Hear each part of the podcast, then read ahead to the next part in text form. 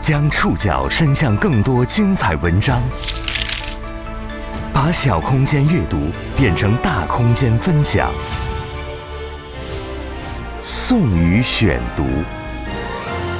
讲述现实世界里的真实故事，把小空间阅读变成大空间分享。欢迎各位收听宋宇选读。今天为大家选读的文章综合了《中国新闻周刊》、《济南日报》、央视和九派新闻的内容，将和大家一起去了解。一群人是怎么寻找中国第一高树的？不久前，八十三点四米的中国第一高树等身照发布，二十八层楼高的大树旋即引发全民关注。这棵中国第一高树是怎么被发现的？为什么要给巨树们拍摄等身照？背后有哪些特别的故事？在深山老林里寻找巨树、研究巨树，又到底有什么意义？宋宇选读，今天和您一起认识寻找中国第一高树。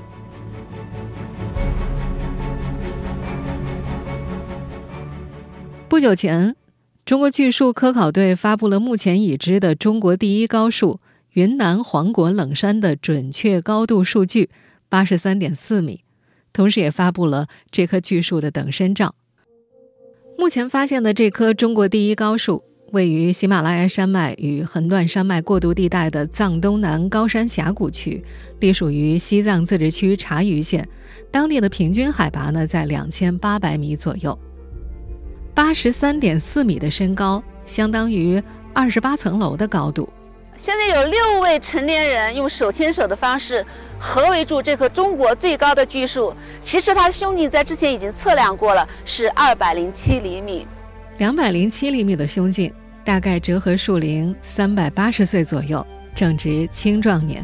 那么这三百八十岁左右的树龄是怎么算出来的呢？我们来听中国科学院植物研究所的博士王姿是怎么说的：这个周边区域已经倒伏的大红果冷杉，嗯，截取它的年轮，通过它的胸径与年轮的比值，获取了这棵树它对应的胸径所对应的年龄。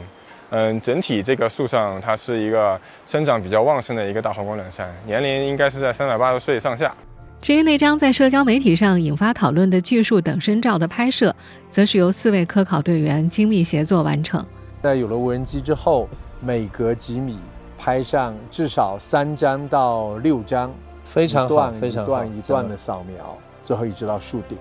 然后最后再用后期把它拼接出来。当然，大家目前在社交媒体上看到的巨树照片，都不是高清像素的。经过后期拼接完成的这幅巨树等身照的整体画幅呢，超过了三点五亿像素，可以投屏于百米巨幕上，以展现巨树的细节。八十三点四米的中国第一高树——云南黄果冷杉的等身照发布之后。无论是巨树计划的发起人奚志农，还是巨树攀爬技术的指导刘团喜，都会被问到一个问题：为什么要去给一棵树拍摄等身照呢？他们向多家媒体解释，巨树等身照就好像我们人类去拍摄身份证等身的全身照片一样，对于树来说，这是自然影像的记录，也是科普的记录。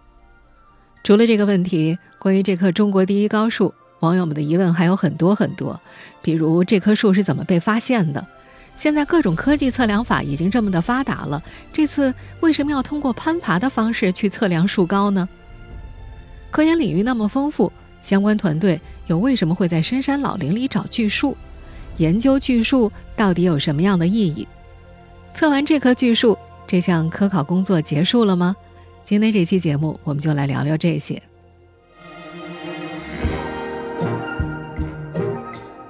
您正在收听的是《宋宇选读》，寻找中国第一高树。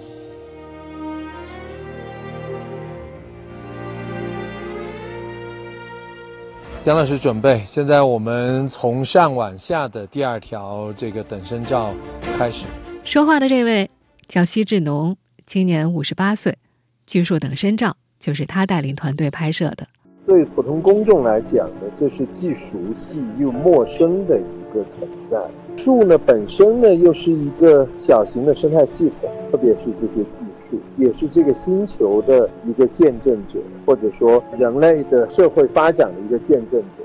西志农不是科研工作者，他是野生动物摄影家和环保主义者，也是目前唯一入选国际自然保护摄影师联盟的中国摄影师。他是巨树计划的发起人，也是公益机构“野性中国”的创始人。面对这次走红后，有很多媒体将他发起的巨树计划称作“中国巨树科考计划”。他严谨地表示：“中国巨树科考队是后来被起的名字，他们对于巨树的拍摄活动的本名一直叫做巨树计划。”他把自己的这项拍摄行动叫做民间行为，只不过他们后期的拍摄队伍里有科学家跟随，科学家们会上树去考察植被物种。西志农拍摄巨树等身照的想法萌芽于十多年前，他说：“国家地理杂志分别在2009年和2012年拍摄了世界上最高的红山和世界上最大的巨山。”看到那两棵来自北美的巨树，他有了拍摄中国巨树的想法。早在2012年前后，他就想去云南拍摄世界上最大的杜鹃花树，也曾经和高黎贡山保护区的朋友讨论过这件事儿。但那个时候，一来没有无人机，二来没有攀树的资源。虽然也做了一些拍摄设想，比如说用脚手架去拍摄等等，但是不太现实。这个想法。就被暂时搁置了。到了二零一七年，奚志农去我国台湾地区参加《国家地理》杂志的一项活动。他记得当时发行的那期《国家地理》杂志的封面就是台湾山三姐妹，那是台湾本土团队和澳大利亚团队联合拍摄的等身照。奚志农拍摄中国巨树的想法再次被触动了，他很快就行动了起来。二零一八年二月份。他尝试带队在云南高黎贡山拍摄了二十八米高的大树杜鹃，这是全世界最大的杜鹃花树。他的巨树计划就这样开始了。二零一九年，他们又赶赴云南大理云龙县曹建林场拍摄了三十四米高的铁杉树的等身照。奚志农说自己的巨树计划是一步步完善的。更多关于环保和科考的想法，也是在一年年的拍摄中累积的。渐渐的，奚志农觉得，寻找巨树、测量巨树的目的，不仅仅是要去刷新它的高度，更重要是通过攀树测量这个过程，对巨树做进一步的研究和保护。所以，除了完成巨树测量和等身照拍摄之外，他更希望科学家们能够真正到树上去，近距离做更加深入的研究。但因为他们是个民间团队，也因为条件所限，他们做不到一年拍一次，拍摄中也留下了很多遗憾。二零一八年的首次拍摄没有科考人员加入，团队只为那棵全世界最大的杜鹃花树留下了一张等身照。二零一九年拍摄铁杉树的时候，树龄超过一千一百多岁的铁杉已经死了好几年了，他们只能探索树上复生寄生的植物。一直到二零二一年九月份，在云南高黎贡山拍摄七十二米高的秃山时，西志农他们才算真正把最初的愿望实现了。那次科考人员上到树上去完成科学的采集和探究，进行更加进一步的保护规划。今年在西藏茶余拍摄八十三点四米高的云南黄果冷山，是他们这个团队第四次拍摄巨树等身照，也是又一次有科考人员参与的巨树科考计划。这棵八十三点四米的中国第一高树是怎么被发现的？在寻找巨树的过程中，又发生了哪些惊险故事？宋宇选读继续播出，寻找中国第一高树。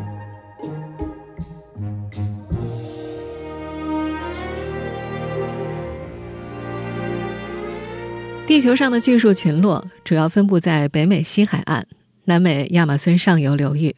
南亚婆罗洲、澳洲塔斯马尼亚岛，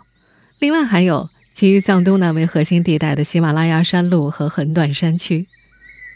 在我国。从滇南的文山、西双版纳的望天树，到哀牢山、高黎贡，到喜马拉雅山南麓等等，这些温暖湿润、无风的山谷地带，往往都是巨树生长的最好环境。巨树群落出现的环境是相当苛刻的，不仅需要温度、海拔适宜，还得有充沛的降雨量和较小的风力。同时还要不受人类的工业或农业文明发展的砍伐或者其他影响。巨树的长成是原始森林健康生态最为典型的标志之一，也是巨树尤为珍贵的原因。中科院植物研究所科考队伍早在2019年就从219国道工程勘探队那里得到了西藏察隅县有巨树群落的消息。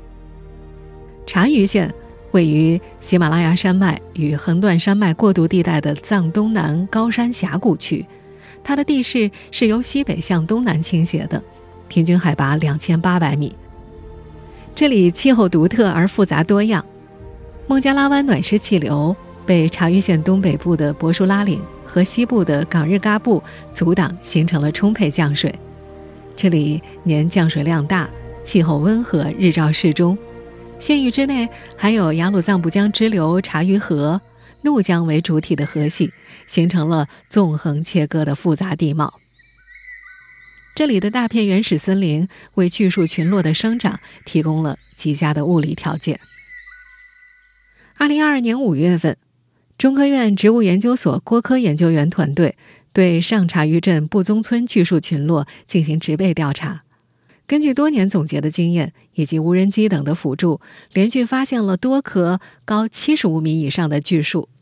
其中一棵云南黄果冷杉，经过无人机初步测量是达到了八十三点二米，超过了分布于云南贡山县的七十二米秃山、西藏自治区墨多县的七十六点八米的不丹松，以及中国台湾地区南投县的八十一米秃山的测量记录。时间来到二零二二年八月份，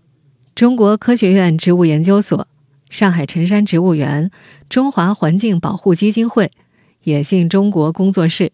西藏自治区林芝县察隅县林业和草原局决定组成中国巨树科考队，赶赴察隅县上察隅镇，对这棵云南黄果冷杉进行人工攀树测量和区域调查，并且结合无人机辅助测量。拥有多年户外攀爬经验的刘团喜和另外两位同伴一起作为巨树攀爬技术指导加入科考团队。回忆起两个月前的中国第一高数科考，刘团喜依然记得很多惊险的瞬间。这次科考的第一险就险在进山的山路上。入藏八大线路当中最艰难的一条叫做丙察察，就是此次中国巨树科考队的必经之路。这条线路当中的丙，就是从云南怒江的贡山县丙中洛出发。线路当中的第一个茶，就是指怒江大峡谷干热河谷里梅里雪山西侧脚下的茶瓦龙。要想到达这条线路当中的第三个茶，需要翻过怒江，爬上博舒拉岭南侧高大宽厚的四千米海拔山地，再翻越三个四千五百米加的垭口，最后抵达海拔两千两百米的雅鲁藏布江流域察隅县。八月五号一早。中国巨树科考队成员从大理出发，遇到的第一个难关就是丙察察。刘团喜介绍，丙察察这条线大约有两百九十多公里，到处都是弹坑路、石子路，还有可能有突降的冰雹和雪。穿行丙察察，科考团队驾车用了十三个小时左右。路途艰辛，巨树所在地又是异常遥远偏僻，整个行程耗时三天。一直到八月七号下午四点左右，科考团队才到达了上茶峪镇，来到了那棵云南黄果冷杉的脚下。刘团喜在接受媒体采访时提到，这次联合科考呢，整个团队有三个核心目标。第一个拍一张自然影像记录的全身照、等身照，就好像给我们人类去拍身份证的一个等身的全身照片一样的。第二个的话就是出具了一个测量学的一个测量报告。最后一点，带着我们的国内的植物研究种子资源库的专家还有学者，真正去上树，零距离的去科考、去采种、评估、检查、测量这个树的健康的状况。巨树等身照发布之后，有很多网友不理解。现在我们的科技水平已经很发达了，比如像无人机测量啊、激光雷达测量啊、遥感技术测量啊，这些都非常方便啊。为什么要用看起来很落后的现场攀爬测量呢？刘团喜解释，激光和遥感在这样的深山老林里并不好用，无人机技术也没有办法完全代替人工。他解释说，原始森林内的气温、风力、湿度、电磁波以及错综复杂的树冠都可能影响到无人机工作，同时还牵扯到无人机自身精准度较准的问题。本次使用的攀树直接测量法是国际测量巨树的金标准。也就是人工攀爬到巨树顶端，确定最高树梢之后，将金属卷尺从树梢放置地面进行测量。采用人工测量的另外一个重要原因是，巨树科考并不只是单纯的测量高度，还需要对树叶、种子、树皮以及其他寄生动植物的采集，还要检查大树的病虫害情况等等。也就是零距离接近样本对象，才能进行全方位的观察科考，这些都是无人机无法替代的。在国际上，巨树科考领域里颇具传统和实力的英国、美国、澳大利亚的科学家们，早先采用的都是这种攀树科考的方式。我国的攀树科考也是全球仅有的四五个国家之一。也就是说，外界看到的等身照只是这次科考的三个目标之一，更重要的还是带科研专家、科考队员上树，以便更好地了解、保护巨树。宋宇选读继续播出，寻找中国第一高树。为了确保科研专家和科考队员们考察顺利，抵达当天，团队。就开始着手进行相关的爬树准备，并且对周围环境和树冠情况做攀爬分析，同时对科研人员和科考队员进行实地的攀树训练，根据体能和技巧对他们一一做出评估，以及做一系列的承重测试等等。攀树教练团队先是在这片树林当中选择了一棵二十多米的大树，给科考专家们进行现场训练，评估他们的心理状态以及体能状态。作为拥有丰富巨树攀爬经验的户外工作者，刘团喜明白，在原始森林里，一旦发生事故，进行空中救援的难度会非常大，所以准备工作必然要做到事无巨细。在为科考队员们做攀爬巨树培训的同时，教练团队也在为无痕攀爬巨树做准备。无痕攀爬是国际上广泛采纳的攀树方式。采取无人机挂绳或者是抛绳的方式，有点类似于登山或者攀岩用的主绳，给它吊上去以后，我们做一个检测和测试，然后能够安全承受我们人力的重量以后，再继续不伤害大自然，也不伤害这个树体本身，呃，很理性的一个控制系统。像全世界最高的树，美国加州一百一十六米高的北美红杉，就是通过这种方式攀爬测量的。可是，要想在巨树上寻找合适的放置主绳的地方，并不简单。一开始，刘团喜他们这些攀树师们用无人机携带轻便体轻的攀树斗绳，飞到冷杉的树杈平行高空释放，但是尝试了很多次都没有成功。再后来，只好用攀树专用的超级弹弓，把斗绳打到三四十米的高空中去，一共尝试了十五次才成功。我们通过一个两米长的超级大弹弓，把类似于钓鱼线的攀树斗绳打到三十米甚至四十米的高空中去，用这个斗绳就可以把攀登用的主绳吊到半空中去，然后呢，人工去做一个承重的测试。我们三个攀树师就轮流着把四根攀树用的主绳挂到了树顶的八十米的位置。一直到八月八号下午六点半左右，才挂到了合适的高度。虽然刘团喜有非常丰富的巨树攀爬经验，去年也参与了在云南高黎贡山保护区那棵七十二米秃山的攀测科考工作，但今年在茶余这次攀爬，他依然多了几分紧张和害怕感。他表示说：“因为茶余的这棵树和贡山的那棵秃山有很大的区别。”那棵秃山已经一千多岁了，非常的粗壮，根部直径有两米五之多。但是这次攀爬的这棵树相对年轻，也比较细。虽然刚开始的时候有恐惧感，但爬到树顶，感受到树顶壮丽自然景观的刘团喜很快就适应了。因为一根绳子上同一时间只能有一个人。在等待其他同伴操作的时候，刘端喜说自己还在树顶小睡了一会儿。投入到工作当中以后，你就会忘记那种害怕感，觉得哇，这个植物很神奇。八月九号的下午，树顶上待了两个小时，我就做了一个冥想，然后又睡了十几分钟，那种感觉非常有意思，觉得很好玩。有的时候天空中会有喜马拉雅那种。鹰就会飞过来，丛林里面就有鸟，森林里面蒸发出一些水的雾气，这种感觉就有点像漫画动画片里面的那种人间最后的原始森林。八月九号到十一号三天是科考队员们正式工作的时间，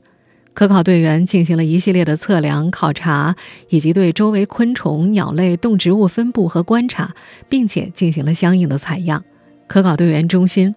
可以听到从下面的林冠城发出的种种的蝉鸣，还有鸟鸣啊，可以看到这一片森林里，它就是包括了不同层级，从低矮的草本、灌木、乔木到这个巨树，它可以算作一个很小型的一个生态系统。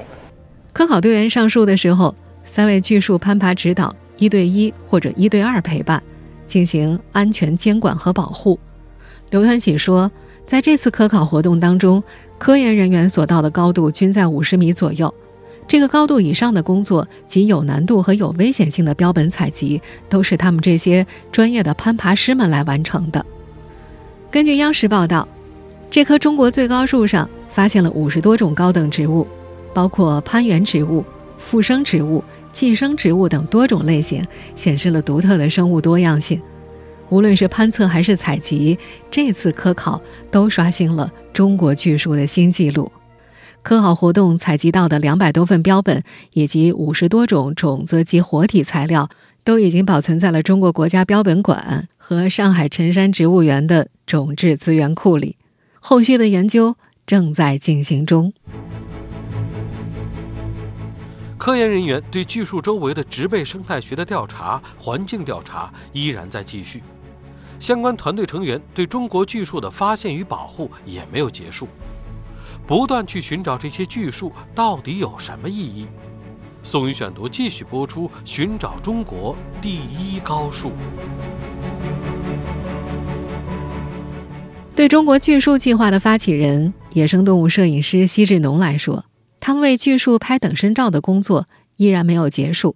我们探索巨树的脚步不会停止的。只是在这个过程当中，又有高的发刷新了，但是你你得有后续啊，你进一步的研究，进一步的保护。我们开了这个头，那科学家也会继续探索呀。他们探索完了，如果有更高的话，那我们继续。这次巨树成果发布，有数不清的媒体都在转发，让身为摄影师的他感受到了影像在保护自然上的作用。他很赞同一句话。唯有了解，才有关心；有了关心之后，才可能有行动。如果都不了解的话，说保护动物、保护自然，很多时候不就是一句空话吗？他觉得自己正在做的这件事，就是点燃更多普通人了解的欲望。自然形成的原始森林是地球上最珍贵的宝藏之一，在这棵。云南黄果冷山生活的这片针阔叶混交岭，也是我国最完整的原始森林。更何况，虽然这棵八十三点四米高的云南黄果冷山有了“中国第一高树”的名头，但三百八十多岁的年纪，在树群当中还算是很年轻的年纪。它的未来还有可能长得更高。不过，这些巨树们所在的原始森林的生态又是脆弱的。他们需要应对自然界里泥石流、雷电、自然火灾以及病虫害的侵袭等等，人类过多的打扰也可能会对这里的生态产生不可磨灭的影响。当这棵中国第一高树在社交网络上引发热议之后，有很多普通人在表达向往的同时，也提出了新的忧虑：现在有那么多的网友，有那么高的打卡热情。后续会不会有探险者前去打卡，对巨树以及周边的环境造成威胁呢？这次的巨树攀爬指导刘团喜也看到了这些担心，在他看来，这个担心倒没有太大的必要。他在接受中国新闻周刊采访时提到，从地理接近性来讲，这棵巨树所在的位置是非常遥远且偏僻的。如果普通游客因为好奇想去打卡，不是随随便便就能过去的。另外，科研团队也考虑到了这个问题，在这次拍摄和科考的过程当中，他们和当地的林草局、宣传部等政府部门，还有附近村庄的村委会都沟通和交流了这件事。当地政府部门说，他们会重视后续的保护工作。和西志农一样，刘团喜这几天也接受了很多家媒体的采访。看到大部分人支持科学考察，他挺欣慰也挺开心的。他回头反问自己：这次科考自己最关注的是什么呢？是这次行动的体验，包括攀树本身好玩，还是自己作为技术指导得到了更多人的关注？其实都不是。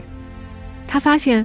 对于这场行动，自己印象最深的。是大自然给他带来的情绪和感受。刘端喜记得，顺利到达树顶的位置之后，他看到了连绵的山脊、狭长的山谷，以及针阔叶混交的壮美原始森林。他说自己一瞬间就产生了天人合一的感觉。他攀爬的这棵树，活了三百八十多年。在树群里尚且年轻的他，只是庞大原始森林的渺小一份子。与他们相比，我们这些总想改变自然的人类就更加渺小了。可是，如此庞大壮美的原始森林又是脆弱的。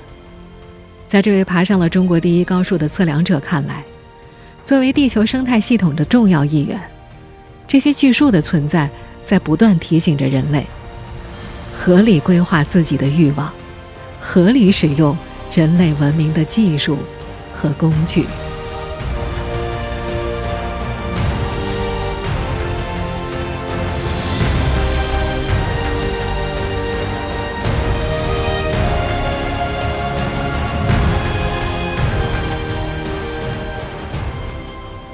以上您收听的是宋宇选读《寻找中国第一高树》。